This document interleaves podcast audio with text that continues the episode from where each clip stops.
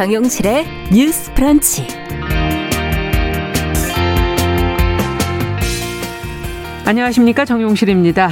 김미영 팀장을 사칭하면서 큰 피해를 발생시킨 전화 금융사기 조직의 총책이 구 년 만에 필리핀에서 검거가 됐습니다.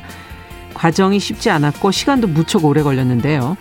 피해자들을 과연 구제할 수 있을지, 또 보이스피싱을 예방하기 위한 근본적인 대책은 무엇인지 같이 고민해 보겠습니다.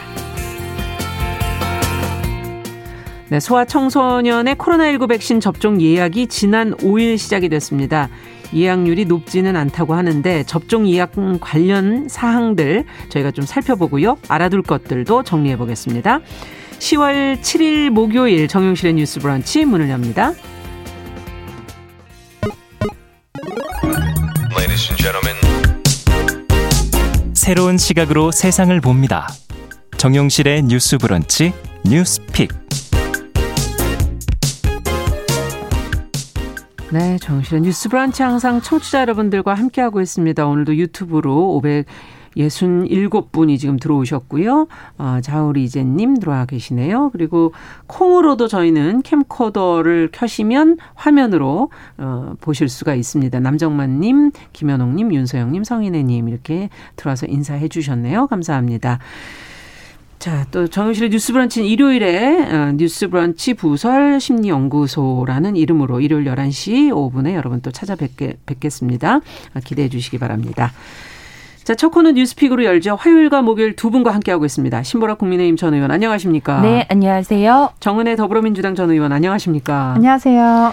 자, 두 분과 함께 오늘은 보이스피싱 얘기를 좀 해보죠. 어, 김미영 팀장 하면은 벌써 다 아시는 분들이 네. 계시더라고요. 이 이름을 처음 사용한 것으로 알려진 전화금융사기 조직 총책.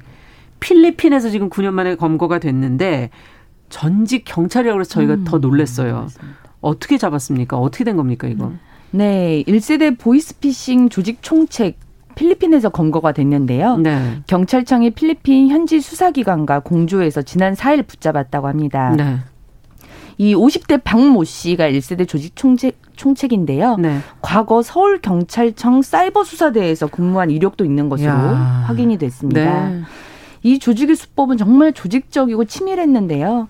이들은 지난 이천십일년 일월부터 이 년여간 중국에 사무실을 두고 대출 전화 상담을 미끼로 빼낸 남의 그런 개인정보를 활용해서 네. 보증보험 증권 발급 수수료, 인지세 이런 명목으로 오백사십삼 명으로부터 삼십팔억 팔천여만 원을 받아 챙긴 혐의를 와. 받고 있습니다. 네.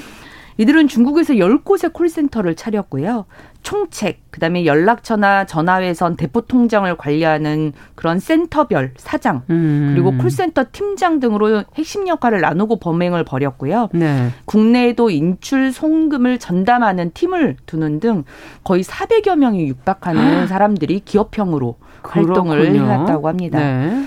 이천십삼년 당시 이 조직 구성원의 스물여덟 명을 구속을 했지만 음. 박 씨 등을 포함한 주요 간부들은 해외로 종적을 감춰서 검거에 실패를 했습니다. 네. 이후 계속한 추격, 추적을 해온 끝에 올해 대포통장 확보 역할을 했던 측근 조직원을 필리핀에서 검거를 하게 됐고요. 예. 추가적으로 필리핀 현지 정보원과 함께 첩보를 수집해서 이 주간의 잠복 끝에 이 총책인 박 씨를 음. 검거했다고 합니다. 네. 향후 경찰은 검거된 조직원들을 국내로 송환해서 조사를 더 이어갈 계획이라고 합니다. 네. 야, 무엇보다 긴 시간이지만 포기하지 않고 예. 어쨌든 끝까지 수사를 벌여왔던 경찰도 대단하다는 생각이 드는데 어쨌든 이게 끝이 아니지 않습니까? 이제 음. 한 팀이 잡힌 것에 불과한 거고 피해 규모는 아까 얘기해 주신 것처럼 지금 어마어마한 상태이기 때문에 구제가 과연 가능할 것인가 이런 문제들도 지금 남아있고 또 보이스피싱 범죄를 앞으로 그럼 또 어떻게 예방할 건지에 대한 예방까지 지금 근본적으로 고민할 부분들이 상당히 많은데요. 두 분은 어떤 점을 주목하셨습니까? 먼저 정은혜 의원께 좀 여쭤보죠. 네, 그 보이스피싱 같은 경우는 한번 당하고 나면 정신적인 충격이 상당히 큽니다. 음. 그렇죠. 특히 내가 왜 당했을까? 음. 막 그 순간으로 다시 돌아가고 싶다. 이런 음. 분들도 계시고 실제로 보이스피싱을 당하신 후에 이제 또 기억을 잃으셨던 분도 계십니다. 아. 이제 어르신 같은 경우는. 그리고 또 한 가지 더. 보이스피싱을 당하면 주변에 말하기가 굉장히 부끄럽습니다. 네. 그래서 내가 굉장히 좀 창피하기도 하고, 그래서 실제 보이스피싱을 당하신 분들은 본인이 그것을 당했다고 이렇게 공개적으로 얘기를 하지 않으시기 때문에 우리가 알지 못하는 곳에 굉장히 많은 분들이 피해자가 아, 더 많다. 네, 있었다고 예. 저는 보고 있습니다. 실제로 제가 되게 가까운 지인분이 보이스피싱을 올 초에 당하셨습니다. 음. 근데 제가 그 보이스피싱 당한 돈이 한 팔백만 원 정도 됐었는데요. 어. 제가 그 돈을 다 찾아드렸습니다. 음. 네. 그래서 이 방법을 아마 시청자 여러분들과도 좀 같이 공유를 하면 네, 저는 좋을 찾으셨어요? 것 같아서요. 예. 일단 보이스피싱범들이 돈을 인출하는 방법이 두 개입니다. 이제 어. 하나는 계좌를 만드는 거죠. 근데 그 계좌도 계좌의 소유자 또한 이제 피해자인 겁니다. 그러니까 본인 계좌로 돈을 받지는 않죠. 그래서 제삼자의 아. 계좌로 돈을 받거나, 아니면 요즘 같은 경우는 그 대면 인출 편취라고 해서, 그러니까 정말 그 피해자가 직접 은행에 가서 돈을 찾아서 어, 그 범인에게 줄 수 있게 하는 그런 두 가지 방식이 저는 크게 있다고 봅니다. 네. 근데 특히 요즘 같은 경우는 그 어플을 설치하라고 뭐 딸이다 아들이다 이렇게 사칭을 하면서 음. 어, 그 어플을 깔게 됐을 때 이제 휴대폰을 원격으로 조정하게 되는 거죠. 아. 그래서 어, 가장 중요한 것은 보이스피싱범은 사실 출금을 계좌 이체했을 때는 바로 출금을 하지는 않습니다. 어. 왜냐하면 출금 계좌도 피해자의 계좌이기 때문에 돈을 우리가 송금을 했다 하더라도 뭐 한 하루나 뭐 이틀 정도의 시간이 어. 걸리는데, 그 순간에 제가 한 세 시간 안에 그 사건을 알게 듣고요. 되셨어요? 예. 네. 그 지급 정지 신청을 은행에 했습니다. 음. 그러면 그 A 계좌에서 B 계좌로 갔을 때 지급 정지가 되면 B 계좌에선 그 돈을 찾을 수가 없습니다. 아. 그리고 B 계좌의 모든 거래가 막힙니다. 그래서 어. B 계좌는 입금과 출금이 전체 다 되지 않아서 피해자분도 어느 날 내 계좌에서 돈을 꺼내려고 하는데 돈이 아, 꺼내지지 나가야지. 않고 네. 있고, 이상하다, 내 계좌가 왜 지불이 정지됐지? 음. 라고 봤을 때는 본인도 피해를 입은 것이겠죠. 음. 그리고 나서 이제 저는 일일이에 신고를 했고, 어, 특히 경찰서에 방문을 해서 요즘 이제 지능팀이라고 해서 거기를 가야 합니다. 그래서 음. 사건 경위서를 작성하고 은행에 방문해서 계좌 상세 내역 거래서를 또 음. 뽑아서 또 경찰서에 제출하고 또 피해자 구제 신청을 한다면, 만약에 사실 보이스피싱범이 돈을 출금을 해버렸다면 조금 어려울 음. 수 있는데요. 출금하기 전이라고 하면 그, 어, 그 사이에서 그 문제를 해결할 네, 수 있는 묶여 거군요. 묶여있기 때문에 네. 한 두세 달 걸렸던 것 같습니다. 그래서 아. 보이스피싱범이 또 보면 한 곳으로 이체를 하지 않습니다. 그래서 아. 두 곳, 세 곳, 두 명, 세 명한테 나눠서 이체를 하는데요. 아. 특히 좀 수도권에 집중이 안 되어 있는 지방은행을 중심으로 이체를 하기 때문에 뭐 제주은행이라든지 아. 이렇다면 지점이 수도권에 없으니까 또 우리가 신고를 하기도 어렵겠죠. 하지만 전화를 해서 이런 부분들은 확실히 하신다면 어, 조금이나마 구제가 될 수 있을 것 같습니다. 음, 네. 네. 일단 은행과 경찰서를 가는데 지급정지를 시키는 게 가장 좀 중요하다 지금 얘기를 해 주신 거네요. 네네. 네. 정신적 피해까지도 있다라는 지적을 음. 해주셨어요. 신보라 의원께서는 어떤 점을 주목하셨습니까? 네, 우선 이게 이천십일 년도에 일어난 보이스피싱, 이 년여간 계속된 보이스피싱 네. 사건이 이제 이제 최종적인 총체까지 검거가 된 그렇죠. 건데요. 알려진 피해액은 삼십팔억이지만 알려지지 않은 뭐 피해액 아. 그리고 뭐 피의자들이 갖고 있는 뭐 재산 현황 뭐 이런 것들을 감안했을 때 천억이 넘는다는 아. 얘기도 있더라고요. 어마어마하네요. 그렇기 때문에 네. 이제 피해의 규모가 상상했 했던 것 그 이상으로 아마 좀 규모가 클 것이다라고 음. 보고요. 어, 피해자분들에 대한 이제 뭐 보상 문제랄지 환수가 그렇죠. 될 것인가에 대한 여부가 많은 관심사이실 것 같은데 음. 실은 이걸 이 보이스피싱이 지금이야 이제 지급 정지랄지 신고 절차랄지 네. 이런 것들이 마련이 많이 마련이 됐고 세부화됐고 음. 피해자 입장에서 제도들이 좀 마련이 많이 되어 있지만 당시 이제 초반에는 그런 절차나 맞아요. 내용들이 없었기 때문에 네. 또 피해 규모 눈덩이처럼 불어날 수밖에 없는 구조이긴 했습니다. 음. 그래서 아마 이제 피해자를 검거하더라도 얼마나 그 음. 보상이나 환수가 이루어질지는 그렇죠. 좀 더 두고 봐야 하지 않을까 싶은데 네. 어, 어쨌든 명확한 엄벌이 좀 우선 음. 이루어지는 것도 함께 있어야 될 것 같고요. 네. 이게 보이스피싱도 기술의 발전과 함께 좀 진화되는 게 있어요. 과거엔 어. 이제 통화로 하다 보니까 뭐 조선족들이 어, 주로 보이스피싱 통화를 하고 그랬지만 지금은 보이스피싱이 아니라 메신저 피싱. 이라고 해서 음. 문자나 카카오톡을 통한 메신저 음. 피싱이 기승을 부리고 있다고 합니다. 네. 그리고 실제 이천이십일 년 상반기에 보이스피싱 피해 현황도 보면 네. 전체 피해액은 전년 대비 한 오십 퍼센트 가까이 감소는 했지만 전체 피해는? 네. 메신저 네. 피싱 피해액은 전년 대비에 백육십오 퍼센트가 증가했고 어. 그 피해액만 사백육십육억 원. 이라고 합니다. 그게 이제 이천이십일 년 상반기만요. 네. 그리고 피해액의 구십 퍼센트 이상이 오십 대 연령층에서 주로 발생을 하고 예. 이 문자나 메신저로 어 이렇게 이제 통화가 아니라 음. 문자로 이렇게 오다 보니까 주로 가족을 사, 사칭한 메신저 피해가 사칭. 여전히 주를 이루고 있습니다. 그러다 네. 보니까 어 내 아이, 내 어 자녀의 음. 위험 뭐 어, 그 갖고 있는 뭐 문제 이런 것에 예민하게 반응하는 오십 대, 오십 대 이상 부모층이 아. 피해를 보는 거죠. 예. 저도 얼마 전에 메신저 피싱 문자를 받았어요. 어. 이게 요새 상습적인 이 메신저 피싱의 주요한 내용이니까 음. 여러분도 아마 꼭 기억해 보시고 기억해 두시고 이런 문자가 왔을 경우에는 음. 경찰청에 신고하거나 어, 금융감독원 번호가 있습니다. 어. 일삼삼이. 일삼삼이. 이런, 네, 네. 이 번호로 꼭 전화를 해서 신고를 하시면 좋을 것 같은데요. 예. 엄마 나 폰이 고장나서 방금 수리센터에 맡기고 지금 카톡 혹은 임시 문자 앱으로 문자하고 있는데 부탁할 게 있어. 문자 보면 답장 줘.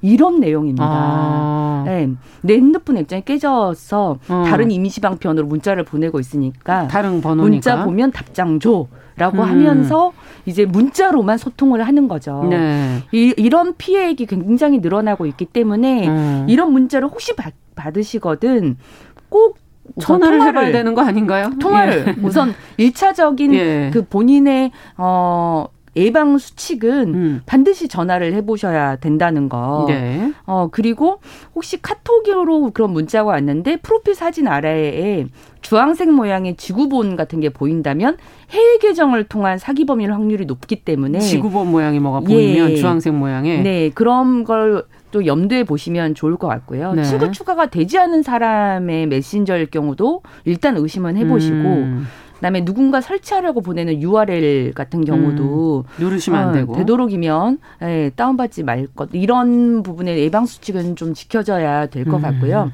메신저 피싱을 당했을 경우에는 또 정은혜 의원께서 잘 그렇죠. 설명을 해주셨는데요. 네. 만약 내 개인정보가 도용을 당했다. 계좌나 비밀번호, 주민등록증. 노출됐다. 그렇다면.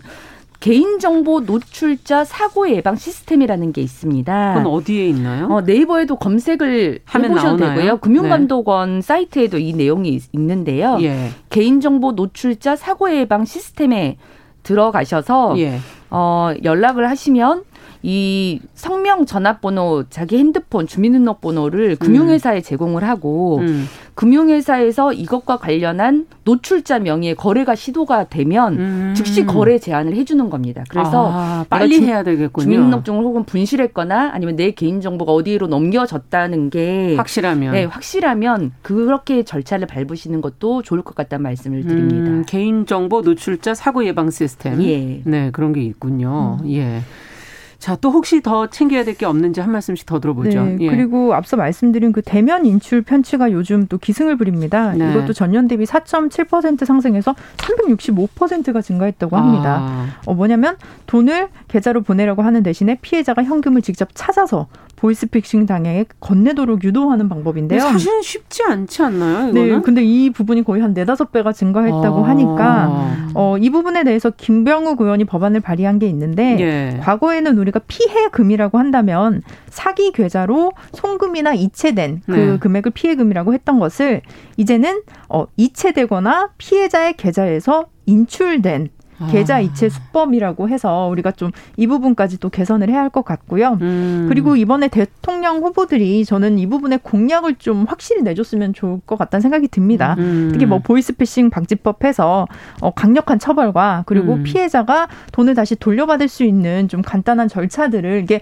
어르신들은 사실 은행 가고 경찰서 가고 서류 준비하고 음. 이것도 굉장히 버겁거든요. 맞아요. 특히 근데 보면 어르신들이 많이 당하시는 그렇죠. 것 같더라고요. 그리고 예. 좀 어, 우리가 그 휴대폰 같은 경우도 실제로 뭐 유알엘 통해서 그렇게 설치하는 어플이 있지만 어, 아이폰 같은 경우는 사실 설치가 되지 않습니다. 아. 그래서 만약에 너무나 고령이고 힘드시다면 또 휴대폰을 저는 또 권유를 해드리고 싶습니다. 네, 네네. 어쨌든 처벌도 좀 제대로 돼야 되고. 네, 어, 신보라 의원께서는 또 어떤 점을 더 챙겨주시겠어요? 네. 어쨌든 이게 피해가 있을 경우 삼 일 이내에 피해금 환급 신청이 우선 가능한 절차가 있다고 합니다. 삼 일 그런데, 이내. 예. 그런데 방금 말씀하셨던 것처럼 어, 이게 어쨌든 절차가 있는 거죠. 경찰서에서 사건 사고 사실 그렇죠. 확인서를 또 발급을 받고 영업점에 음. 또 방문을 하고 어, 제출을 해야 되는 이런 규정들이 있는데 음. 예, 어, 이런 것들을 좀 어떤 간편 절차 시스템이 좀 마련이 되면 훨씬 좋을 것 같고요. 네. 어쨌든 어, 피해가 있을 때는 주저하지 마시고 그 사실을 음. 주변에 알리고 음. 함께 대응할 수 있도록 음. 어, 하는 게 가장 현명하다라는 말씀을 함께 음. 드리고 싶습니다. 빨리 전화해야 된다. 여, 네, 요새, 요새는 이제 피해구제 네. 절차가 굉장히 잘 마련되어 있기 있네요. 때문에요. 네. 네, 잘 챙겨보셔야 되겠네요. 네. 예. 자, 오늘 첫 번째 뉴스는 여기까지 듣도록 하고 두 번째 뉴스로 좀 가보도록 하죠. 어, 코로나십구 지금 백신 접종 이후에 생리불순을 호소하는 여성들이 많은데 이 내용은 사실 어디엔가 이렇게 제대로 다뤄지고 있지 않아서 이게 과연 맞는가 하는 의문을 가지시는 분들도 있는데 질병관리청이 이달 중에 백신 이상 반응 수집 항목에 월경 장애를 추가할 방침이다. 지금 그렇게 보도가 나오고 있습니다. 그간 어떤 얘기들이 있었던 건지 신고 사례는 그렇다면 어느 정도 되는 건지 질병청 입장까지 해서 좀 살펴보도록 하죠. 정은혜 의원께서 좀 정리해 주시겠어요? 네, 그 질병관리청이 그동안 그 부정 출혈 등 그 월경 이상 반응 같은 경우는 이제 기타 항목으로 수집을 했습니다. 네. 우리가 뭐 두통이나 근육통, 어지럼통 같은 어지럼증 같은 경우는 이렇게 체크를 할 수가 있었는데 음. 뭐 기타 항목으로 되어서 정확하게 수집은 되지 않았습니다. 하지만 실제 그 전체 사십이 개의 항목이 있는데요. 네. 그 중에서 월경 장애로 인한 그런 증상들은 한 이십일 번째로 그 증상도 많다고 합니다. 아. 지난 그 일주일 새에 접수된 것만 칠백 건이 넘는다고 합니다. 예. 그래서 특히 이런 부분에 있어서 이제 어저께 질병관리청이 입장과 그 향후 계획을 이제 철저히 모니터링하고 네. 국내에서 발생하는 이상 반응에 대한 모니터링과 감시 체계를 강화하겠다라는 음. 입장을 또 발표를 했는데요. 네. 실제로 이 부분이 그 해외에서는 미국에서도 한 십오만 건 정도가 발견이 됐고 아. 영국에서도 한 삼만 건 정도가 아. 이제 뭐 생리불순이라든지 부정출혈, 예. 하혈 이런 부분이 있었습니다. 그리고 지난달 삼십일 일에 청와대에서도 음. 국민청원에 여성 부정출혈을 코로나십구 백신 부작용으로 신고할 수 있도록 음. 하게 해달라라는 그런 청원이 올라와서 한 사만 명, 오만 명 정도가 음. 이제 또 함께 동의를 했습니다. 음. 그래서 지금 미국 같은 경우는 그 코로나십구 관련해서 어, 그 생리불순 사이의 가능성을 연구하기 위해서 일 년간 다섯 개 기관에 한 이십억의 지금 자금을 지원할 예정이라고 합니다. 아. 그래서 아직은 사실 정확한 그 원인 관계가 규명이 되진 않았지만 예. 그럼에도 불구하고 그런 증상을 어, 호소하는 분들이 계시고 음. 그렇다면 앞으로도 어, 코로나 이후의 부작용을 그 검증하는 과정에 있어서 이렇게 음. 좀 철저한 저는 설문조사도 필요하다고 보고요. 그렇죠. 그리고 나서 이 연구 결과를 토대로 또 어떤 이런 부정출혈이라든지 이런 부분에 대한 음. 치료나 대응 방법도 좀 고안을 해야 된다고 생각합니다. 네, 코로나십구가 워낙 급하게 지금 백신을 음. 만들었고 기존에 예상했던 기간보다 정말 짧은 연구 기간을 갖고 했기 음. 때문에 이상 반응과 이제 그 후에 부작용은 과연 어떨지 조금 더 긴 안목의 모니터링이 네. 필요할 것 같긴 한데요. 두 분은 어떠셨어요? 백신 접종하시고 이상 반응이 있으셨어요? 어, 저는 아직 음. 이 차 접종까지는 하지 않고 하셨고. 일 차 접종만 네. 했었는데 기본적인 좀 뭐 발열이나 음. 뭐 근육통 정도는 있으셨고 예. 그 부분만 있었고 특별히 네. 다른 이상 반응이 있지는 않았습니다. 네. 정은혜 의원은 어떠셨어요? 저도 약간 어지럼증 같은 게 좀 있었는데요. 아. 실제로 제 주변에 그 생리 주기가 변했다거나 네. 뭐 생리량이 뭐 급격하게 늘거나 줄거나 아니면 음. 사실 생리가 이제 끝나신 분인데도 또 다시, 뭐, 한다든가. 예, 다시 한다는 얘기를 음. 저도 들어봤습니다. 네. 네. 그러면 어떤 걸 저희가 이제 더 대처를 해야 될지. 우선 좀 여성 질환에 대해서는 질병관리청이 예. 조금 안이하게 생각한 측면이 음. 있다고 봅니다. 네. 왜냐하면 여러 다양한 형태로 음. 생리 이상 반응들이 백신 부작용의 형태로 네.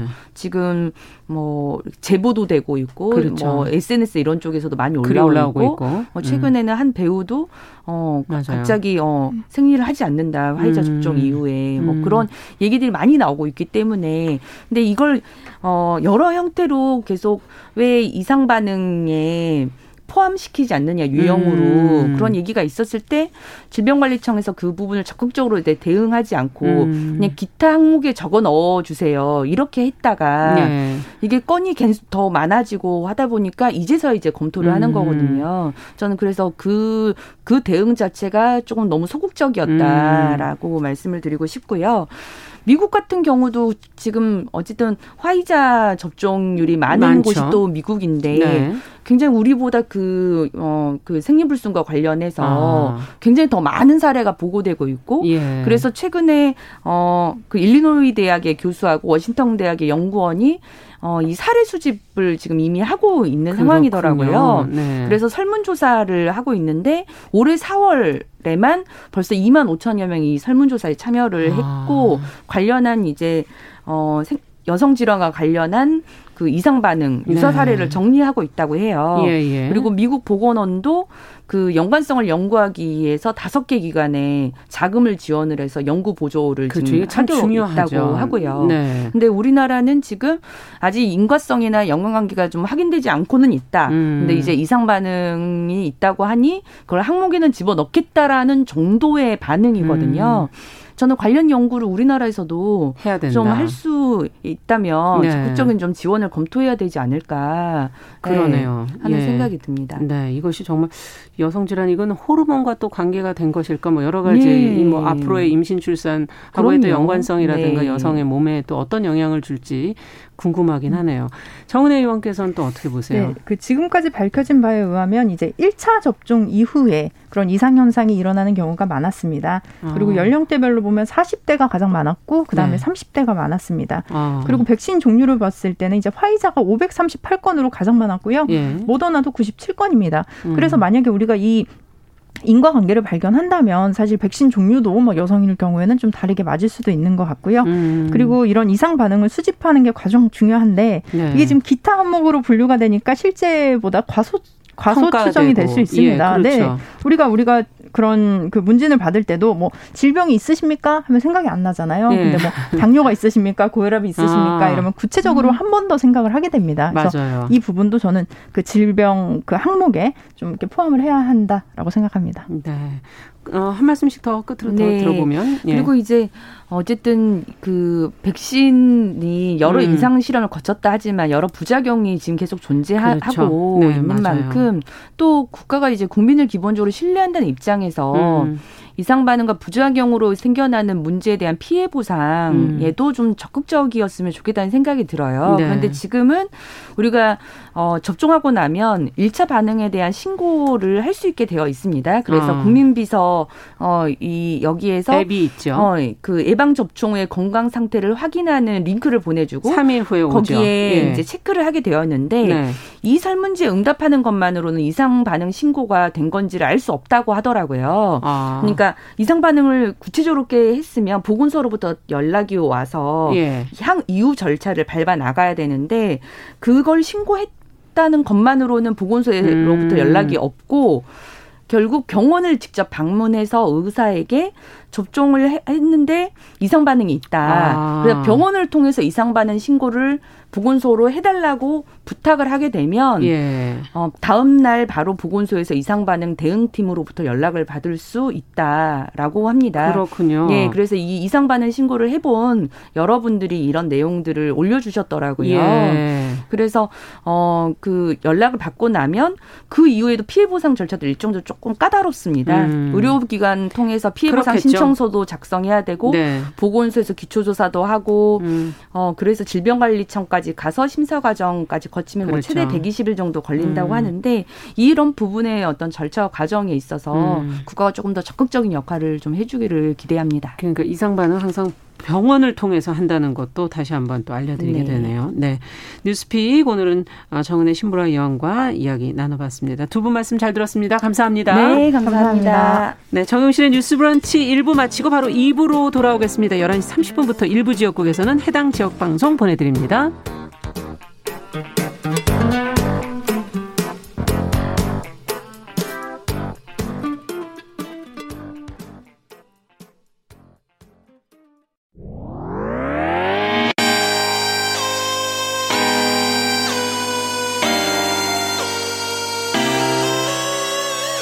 살던 사람들은 삼루에서 태어났으면서 자신이 삼루타를 친 것처럼 생각하며 살아간다라는 음. 말이 있어요.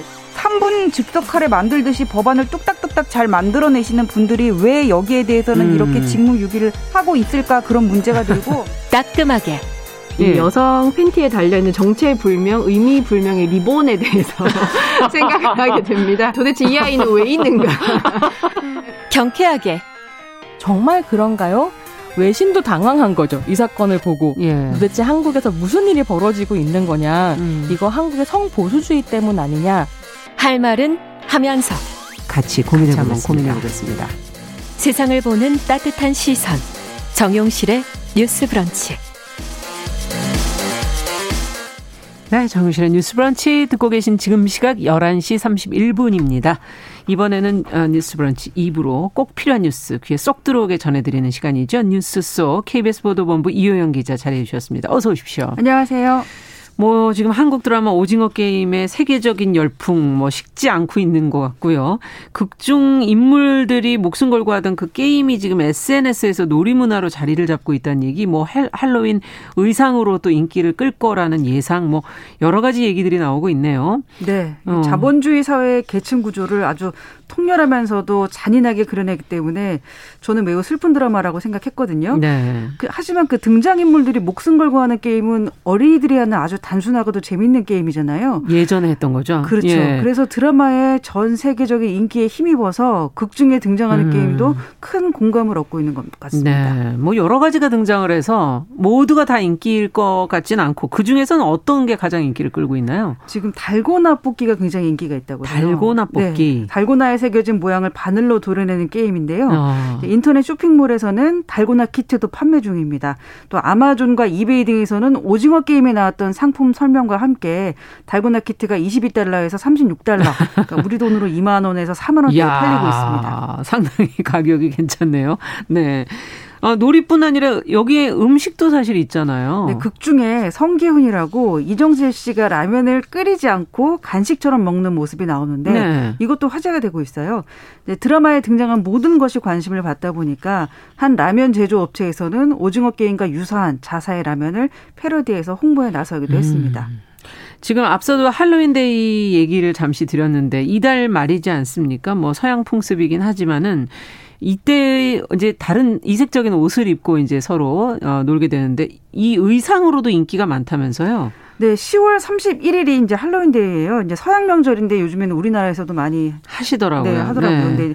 이제 올해는 이 오징어 게임의 열풍이 할로윈데이 의상으로까지도 이어질 걸로 아, 보입니다. 네, 오징어 게임에 벌써부터 등장하는 인물들의 복장이 뭐 인기몰이라는데 어떤 복장들이 있는지도 궁금한데요. 네, 온라인 쇼핑몰 아마존에서요. 오징어 게임 등장 인물들이 입은 그 녹색 트레이닝복 있잖아요. 트레이닝복. 네, 그거랑 게임 진행 요원들이 입고 있는 분홍 분홍색 점프 슈트가. 아. 삼십 달러, 이제 우리 돈으로 삼만 오천 원대에 판매되고 있습니다. 네. 특히 참가 게임 참가자인 성기훈, 그 이정재 씨하고요. 예. 그 강새벽, 정호연 씨가 입은 사백오십육 번, 육십칠 번 티셔츠와 트레이닝복이 인기를 끌고 있다고 합니다. 맞아요. 거기 번호가 써 있었죠. 맞아요. 어, 중국에서는 근데 또 오징어 게임이 불법적으로 유통이 되고 있다, 이런 지금 얘기가 있어요. 네.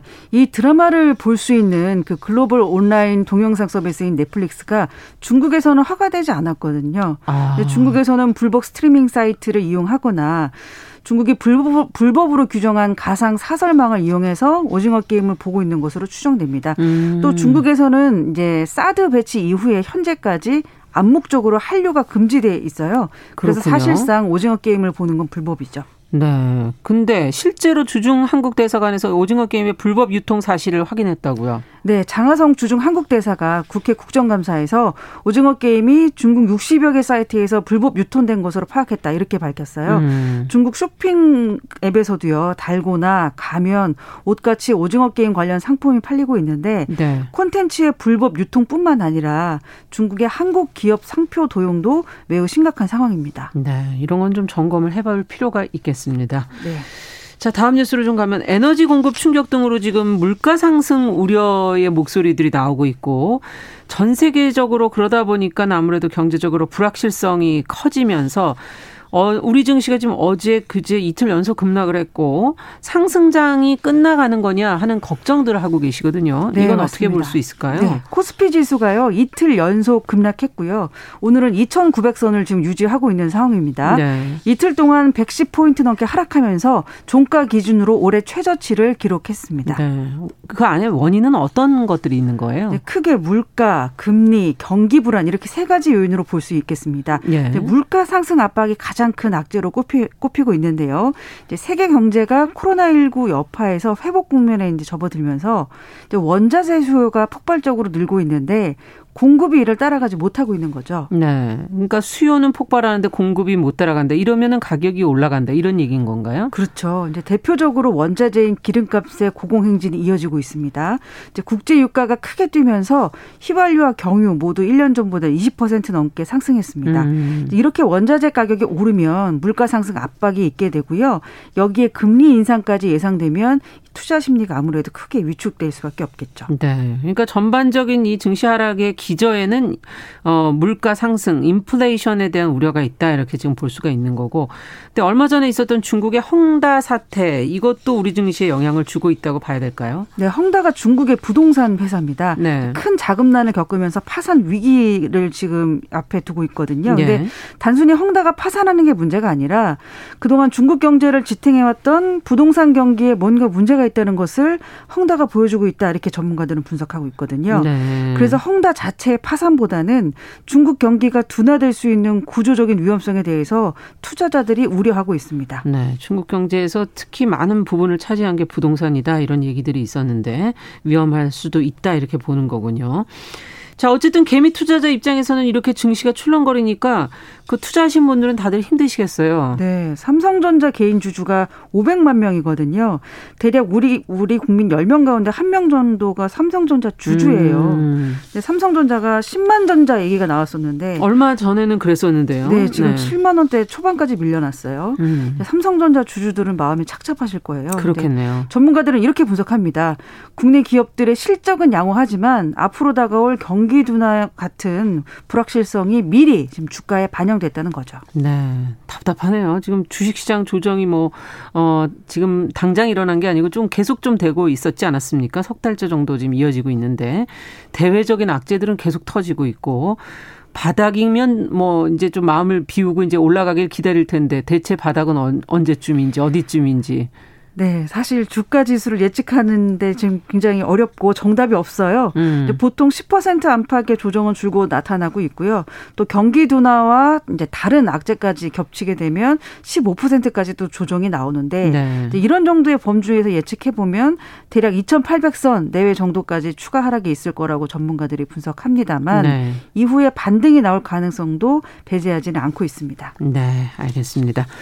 자, 마지막 소식으로 청소년들의 코로나십구 백신 접종 지금 예약이 진행 중인데 상황을 좀 전해주세요. 네, 먼저 고령층이 어, 백신을 맞았고 음. 그다음에 의료기관 종사자, 그다음에 사회 필수 인력 맞고 일반 성인들 접종이 진행되고 있는데 이제 십 대까지로 연령이 이제 내려왔습니다. 네, 몇 살부터 몇 살까지?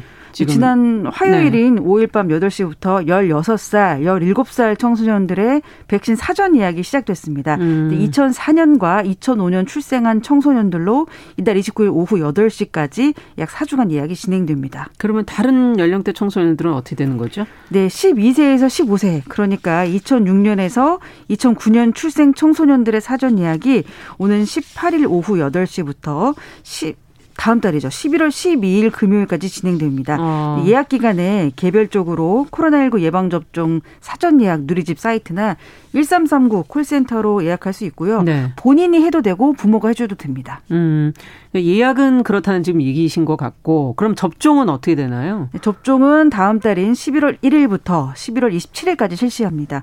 본인이 살고 있는 가까운 위탁 의료기관에서 맞을 수 있고요. 화이자 백신을 맞게 됩니다. 네, 청소년이기 때문에 또, 또 백신 맞고도 또 바로 또 일상으로 돌아와야 되지 않습니까? 학교도 네. 가야 되고 이상 반응 이런 것도 부모님 입장에서는 또 걱정을 많이 하실 것 같고 어떻게 지금 보세요. 그 수능 응시한 고삼 학생 사십사만 명이 접종을 마쳤거든요. 네. 이 중에서 신건염이나 심낭염이 확인된 게 열다섯 건에 불과했어요.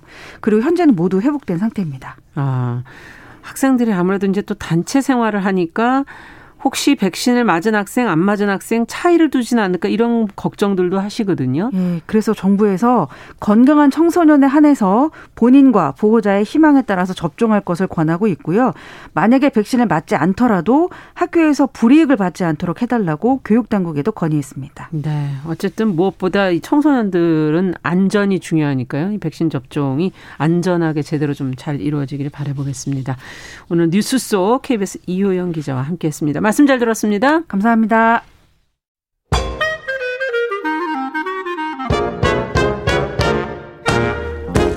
모두가 행복한 미래.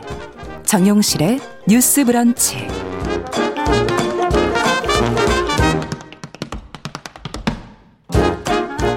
네, 정용실의 뉴스 브런치 듣고 계신 지금 시각 열한 시 사십일 분 향해 가고 있습니다.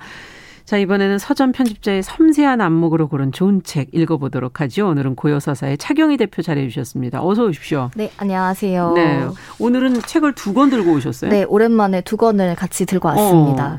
어, 어, 비교해서 읽어보는 건가요? 어, 비교라기보다는 네. 이게 둘 다 여름에 출간됐던 장편 소설인데 음. 하나는 강화길 작가의 데브로텔의 유령, 유령이라는 책이고 또 네. 다른 하나는 최은영 작가의 밝은 밤이라는 소설이에요. 예. 근데 제가 우연히도 이제 연달아 읽 읽었는데 음. 둘이 스타일이나 내용은 전혀 다르지만 음. 왠지 갖고 있는 메시지라던가 그런 이야기거리가 함께 소개해보면 좋겠다라는 생각이 계속 들어서 아. 나온 지 이제 여름에 나온 책이긴 하지만 오늘 이제 들고 왔습니다. 네. 근데 사실 둘 다 여름 서점가에서 가장 주목했던 한국 도서라고 해도 과언이 아닐 거예요. 음. 그래서 읽어보신 분들도 많이 계시겠지만 그렇겠네요. 아직은 못 읽어본 분들도 계시니까 함께 오늘 소개해보려고 합니다. 네, 원래 여름에는 사실 사실 좀 이렇게 서늘한 얘기들이 네, 맞아요. 인기잖아요. 네, 그래서 이제 제목을 보시면 아시겠지만 데브로텔의 네. 유령을 딱 보니까 그 생각이 들었어요. 네, 대놓고 이제 유령이라는 제목이 들어갔고 어. 데블호텔이라는 어떤 특정 장소를 또 명시를 해놨잖아요. 예. 그래서 딱 그 상상하시는 데블호텔을 배경으로 한 유령, 미지의 음. 존재에 대한 이야기가 맞기는 해요. 음. 그래서 공포, 이제 고딕 스릴러라는 장르로 칭해지긴 하지만 아. 그럼에도 이 강화길이라는 작가가 원래 이제 영패미 소설을 쓴다. 네. 그런 소설을 이끌어 간다라는 평을 받은 것처럼 그 안에 또 녹여져 있는 이제 여성 인물들 간의 다양한 이야기가 아. 아주 촘촘히 좀 전개가 되고 있습니다. 네. 네. 궁금하네요. 몇 년 전부터 사실 꽤 주목받고 있는 소설가들 두 네, 사람의 작품을 네. 갖고 오셨고 네. 평단과 독자들의 어떤 지지를 네. 동시에 얻고 있다고 볼 수 있는데. 네, 사실 이게 뭐 요즘에 워낙에 좋은 작가들이 활동을 많이 해서 흔한 음. 것처럼 여겨지긴 하지만 이렇게 독자들의 사랑도 받고 맞아요. 이제 평단의 지지도 받는 경우가 사실 드문 일인데 이제 강화길 작가는 이천십이 년, 최은영 작가는 이천십삼 년부터 좀 비슷한 음. 시기에 작품 활동을 시작했어요. 네. 아마 나이도 좀 비슷한 걸로 알고 있는데 두 작가 모두 첫 책부터 주목을 받았고 맞아요. 현재까지도 이제 왕성히 작품을 발표하고 있습니다.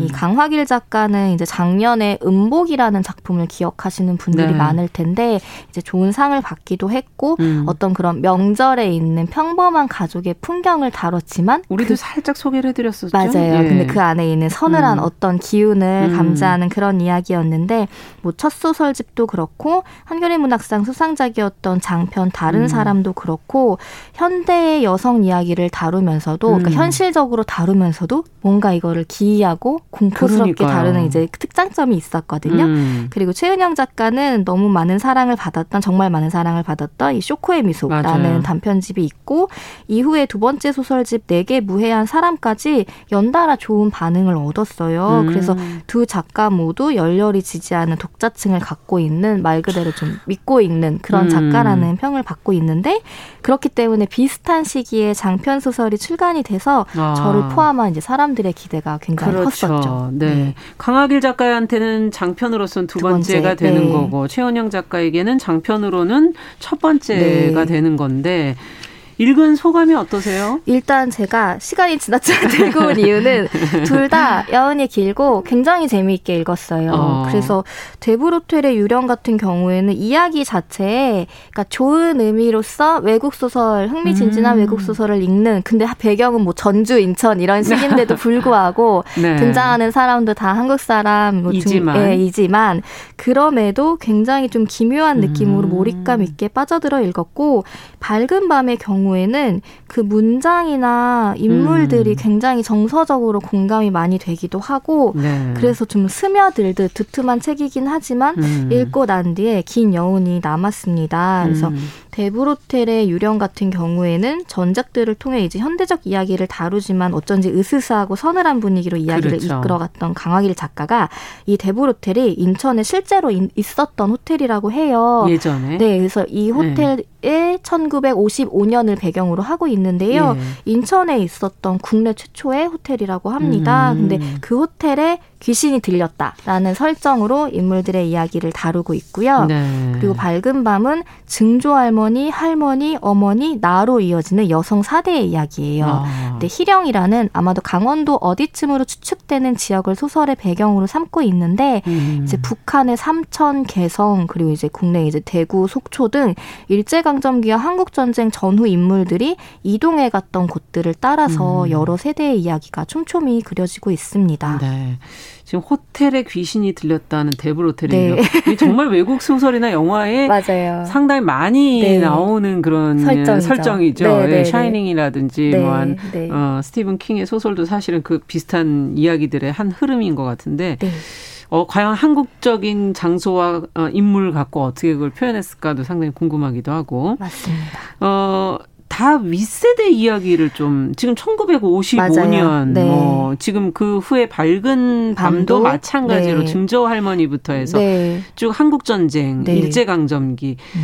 어 요즘 소설인데 그쵸, 우리가 이제. 옛날 소설을 읽을 때 이런 배경 속에서 늘 읽잖아요. 맞아요. 이제 뭐 꼭 다 모두 그렇다고 할 수는 없지만 네. 최근 몇 년간 이제 주목받았던 한국 현대 소설들이 다 최근의 동시대를 그렇죠. 배경으로 하고 네. 있었는데 어, 우연인지 모르겠지만 음. 어, 우연이겠죠 당연히 그 두 소설 다 앞세대의 이야기를 다루고 있어요. 음. 그래서 제가 이제 두 소설을 함께 소개하는 이유가 음. 전혀 다른 스타일과 내용의 소설들이지만 몇 가지 이제 공통점이 있다고 느껴서였는데 네. 뭐 예를 들어 한국의 특정 지역을 배경으로 이야기를 끌어간다던가 맞아요. 근데 그중 하나는 몇 세대에 걸친 여성들의 이야기를 다룬다는 점이었어요. 음. 근데 두 작가 다 동시대 인물들을 끈질기게 바라보고 인상적인 장면들을 포착하는 근데 아주 능했던 작가인데 그렇죠. 그 시선을 이전 세대로 돌려서 현재와 연결짓는 작업을 해나갔다라는 생각이 들더라고요. 아. 그래서 조금 더 이야기를 소개를 해드리자면 데브로텔의 유령은 소설가인 화자 나, 내가 등장을 해요. 그래서 네. 강화길이라는 실제 소설가와 연결되는 지점들도 있고 근데 그 소설가가 전주에 살던 어린 시절 그리고 유치원에 다닐 때 그 주변 집에서 겪었던 기이한 기억을 시작으로 어떤 악의를 가진 악의를 가진 이제 목소리가 들려온다는 설정이거든요. 음. 근데 그 이야기를 자신의 엄마와 그 친구인 보의 이모 그리고 그 이모의 엄마인 엄마를 이제 이름으로 불러요. 이 이모가 박지훈이라는 이제 할머니와 연결시키면서 천구백오십 년대에 실제 존재했던 호텔에서 귀신 들렸던 이제 공간에 살았던 사람들의 이야기를 아. 전개를 하는데 삼 대에 걸쳐 여성의 이야기를 다루기도 하고 이 고현주와 지영현이라는 광복 이후에 굉장히 혼란스러웠던 한국 사회에서 이제 혼자 살아남기 위해 고군분투 했던 젊은 여성들의 이야기를 또 현실적으로 그려나가고 있어요. 네. 그리고 밝은 밤 같은 경우에는 시대적 공간이나 인물의 유형은 이 데브로텔과 전혀 다르지만 아주 평범한 인물들의 이야기를 통해서 천구백사십 년대부터 현재 까지의 이야기를 역사적 배경과 함께 전 세대의 이야기를 아우르면서 밀착시킨다는 그런 공통점이 있는 걸로 좀 느꼈습니다. 네. 그러니까 현재 살고 있는 이 시점을 네. 방점으로 소설을 쓰다가 이제는 그 시야가 굉장히 넓어지고 맞아요. 있다라는 생각도 네. 들기도 하고요. 근데 바로 어머니 세대가 아니라 뭐 증조할머니까지 네. 가는 정말 깊이 있게 들어가는 음, 그런 이야기인 거죠. 사실 쉬운 거는 아닐 텐데요. 맞아요. 그런 경험이 있는 네. 것이 아니기 때문에. 네. 어, 인천에 앞서 얘기해 주신 데브로텔 네. 지금은 문화재로 네, 개방되어, 개방되어 있어요. 그러니까 해요. 존재하는 네. 걸 가볼 수 있는 거죠. 네, 맞아요. 예. 존재가 이제 여전히 들어갈 수 있는 공간으로 음. 되어 있고 그래서 많은 분들이 궁금해하시는 게 실제 데브로텔에서 정말 사람이 죽었는지 아니면 그런 귀신 소동이 있었는지 이런 것들이 이제 막 질문으로 역사적으로도 많이, 사실이냐? 네, 네 들어온다고 네. 해요. 근데 이 소설은 천구백오십오 년 데브로텔에서 한 여성이 죽었다라는 이제 말을 가지고 모티브로 시작을 하긴 하긴 하지만 아. 실제로 대부로틀에서 그런 일이 일어난 건 아니고요. 아. 기승 그런 소동은 없었던 걸로 이제 작가도 파악을 하고 있고, 대신에 이 인천이라는 지역적인 특색이 음. 한국을 드나드는 외국인이라면 반드시 거쳐야 했던 공간이고, 그쵸. 그리고 이 대부로텔이 처음엔 굉장히 성업을 했지만 국내에 철도가 놓이면서 자연스럽게 쇠락했다고 해요. 아. 그거를 중국인들이 인수해서 큰 요리집으로 운영했다거나 그런 사실적 배경은 소설에 이제 장치들로 많이 아. 녹아 들어가 있습니다. 네. 근데 이제 재밌는 거는 여러 장치들 이제 배경 설정들 중에서도 외국인들이 드나들었을 이 천구백오십오 년의 상황을 여기에 실제 강화길 작가의 이 소설과 아주 비슷한 분위기를 이끌어가는 셜리 잭슨이라는 유명한 이제 공포 소설가를 음. 실제 캐릭터로 등장을 시켜요. 아. 그래서 그 작가가 이제 굉장히 유명한 작품이 힐하우스의 유령을 대부로텔을 방문한 이후에 쓴 것처럼 설정을 이끌어가는데 아. 셜리 잭슨이라는 이 외국 여성이 호텔에서 투숙하는 동안 정체불명의 목소리와 악몽에 시달리고 그 여성 작가를 달래주는 역할을 고현주라는 인물이 하는 거죠. 네. 그래서 현 현실과 소설 속 허구, 환상적 상황이 다 혼동되면서 읽는 사람을 굉장히 혼란스러우면서도 어 이게 무슨 얘기지? 무슨 얘기지? 음. 하면서 좀 따라가게 만드는 그런 힘이 있습니다. 그렇겠군요. 셜리 잭슨의 또 책을 좋아하신 분들이라면 네. 또 이건 여긴 뭐야? 이러면서 또 맞아요. 흥미롭게 읽으실 수 있고. 네. 근데 어쨌든 인천이라는 공간이 지금은 어떻게 보면은 그 정도의 화려함은 사라졌지만 네, 네, 네. 과거에 맞아요. 외국인들이 드나드는 네. 정말 화려했던 한 공간이었다는 것을 다시 되살려낸 거군요. 네, 네. 지금도 여전히 그 근대 당시의 거리라던가 음. 이런 게 남아있는 남아 곳들이 있잖아요. 네. 그래서 이 소설을 읽고 방문해 보시면은 조금 더 기이한 느낌을 받지 그러네요. 않을까 하는 생각도 들어요. 네. 네. 현대를 살아가는 여성들이 겪는 사실은 많은 공포와 두려움들이 네. 있는데 이것에 주목했던 작가가 쓴 공포소설 네. 어, 조금 더 더웠을 때 읽었어야 되는데 네. 하지만 요즘 밤이 점점 길어지고 있잖아요. 그래서 길어지는 네. 가을밤에 읽으셔도 좋겠다. 더 음. 으스스할 수 있겠다라는 아. 생각도 들고요. 사실 소설이 전하는 여러 메시지도 의미가 있지만 그냥 아. 이야기 자체가 너무 재밌어요. 두 맞아요. 소설 다. 그래서 재미있게 읽을 수 수 있는 소설을 추천해달라라는 말을 들었을 음. 때 권할 수 있는 그런 소설이고 지금도 늦지 않게 충분히 재미있게 읽을 맞습니다. 수 있는데 근데 만약 공포나 심, 심리 스릴러에 좀 약한 분들이 계실 거 아니에요. 예. 이게 막 너무 무섭진 않지만 그냥 그래도 좀 싫다, 어. 어렵다 하시는 분들은 최은영 작가의 밝은 밤을 읽으면 되시니까 어. 너무 염려는 마시라는 말씀을 드리고 싶은데 음. 이 소설은 아주 분위기는 대비가 돼요. 그 대부로텔과 밝은 밤이니까. 네. 제목 그대로 딱 그 환하고 둥근 달이 밤하늘에 떠올라 아. 있는 이미지가 떠오르는데 근데 그 밤의 하늘의 달을 보면 마음이 좀 시큰하기도 하고 아. 그러면서도 좀 위로받는 느낌을 들잖아요. 예. 근데 이 소설이 딱 그런 이야기예요. 그래서 조금 설명을 해드리자면 서른두 살인 지연이라는 여성이 등장을 하는데 이 인물은 남편이 바람을 펴서 이혼한 뒤에 강원도의 희령이라는 지역으로 혼자 음. 떠나게 돼요. 근데 이 희령이라는 지역은 음. 어린 시절 할머니 댁이 있어서 방문했던 곳인데 이 희령에 오랜만에 가서 천문대 연구원으로 일하면서 스스로 이제 상처를 달래는 시간을 갖고 있었던 거죠. 음. 정말 우연처럼 알고 보니 같은 아파트에 그 어린 시절에 봤던 할머니가 살고 계셨어요. 아. 그래서 우연히 이제 다시 이제 관계가 이어지는데 사실 엄마와 할머니가 사이가 끊어진 지 오래라서 그렇구나. 굉장히 조심스러운 거리감을 유지를 하면서 할머니와 이야기를 나누는데 아주 자연스럽게 증조할머니 그리고 증조할머니의 친구 이런 음. 이야기까지 듣게 되면서 어떤 마음의 상처라든가 관계들을 좀 회복시키는 그런 따뜻한 네. 이야기입니다.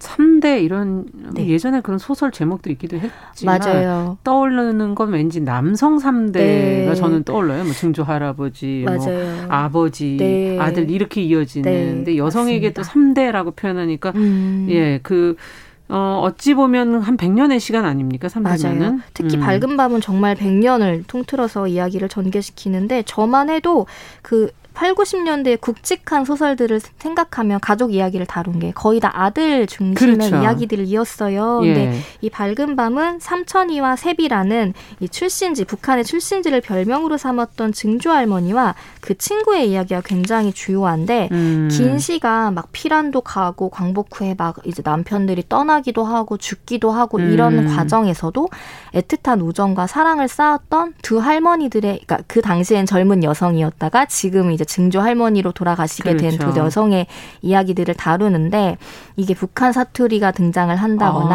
아. 이제 병약한 남편 대신 사실상 가장 노릇을 했던 그 당시에 굉장히 어렸을 여성들의 삶이 이제 현실적으로, 근데 그걸 되게 덤덤하게 음. 특유의 문장으로 전개를 하고 있어요. 그래서 읽다 보면 내 세대의 이야기가 아님에도 음. 그 여성들의 마음에 깊숙이 공감이 되기도 하고 그 당시에도 여성들끼리 좀 연대하고 음. 마음으로 뭉쳤던 그런 것들이 지금의 상황과도 좀 연결이 되면서 그런 애잔한 삶에 저도 모르게 젖어들게 되는 그런 이야기들이더라고요. 네. 그리고 뭐 엄, 바람과 이혼, 뭐 엄마와 딸의 굵직한 갈등 이런 게 드러나긴 하지만 이거를 단순하게 해결하려고 하지 않고 백 년에 걸친 윗세대의 이야기를 들여다보면서 서로에 대해 이해하려고, 그러니까 이해한다는 게 아니라 이해하려고 노력하는 그런 이야기가 음. 좀 현실적으로도 공감이 많이 되는 부분이 있습니다. 네. 시대가 달라져서 여성들이 많이 좋아졌다고는 하지만 네. 그래도 또 여성의 삶을 관통하고 있는 그런 어떤 어, 힘든 부분을 서로는 알고 있겠죠. 네. 예. 어, 현재의 여성, 우리를 이해하려면 역시 네. 다른 세대도 이해를 해야 되는 거군요. 맞습니다. 뭐 엄마와 딸이라는 세상에서 가장 가까워 보이는 관계들도 음. 들여다보면은 그렇지 않고 여성이 여성을 또 이해 음. 못하는 경우는 세대의 갈등이잖아요. 그렇죠. 그런 것들을 가리지 않고 음. 굉장히 투명하게 들여내고 있습니다. 네. 네. 자, 오늘은 두 권의 책을 같이 읽어봤습니다. 강화길 작가의 데블호텔의 유령, 최은영 작가의 밝은 밤 두 권을 같이 읽어봤습니다. 고요서사의 차경희 대표와 함께했습니다. 말씀 잘 들었습니다. 감사합니다. 맞습니다. 정용실의 뉴스 브런치 시월 칠일 목요일 순서도 같이 이제 인사를 드리겠습니다. 저는 내일 오전 열한 시 오 분에 다시 뵙겠습니다. 감사합니다.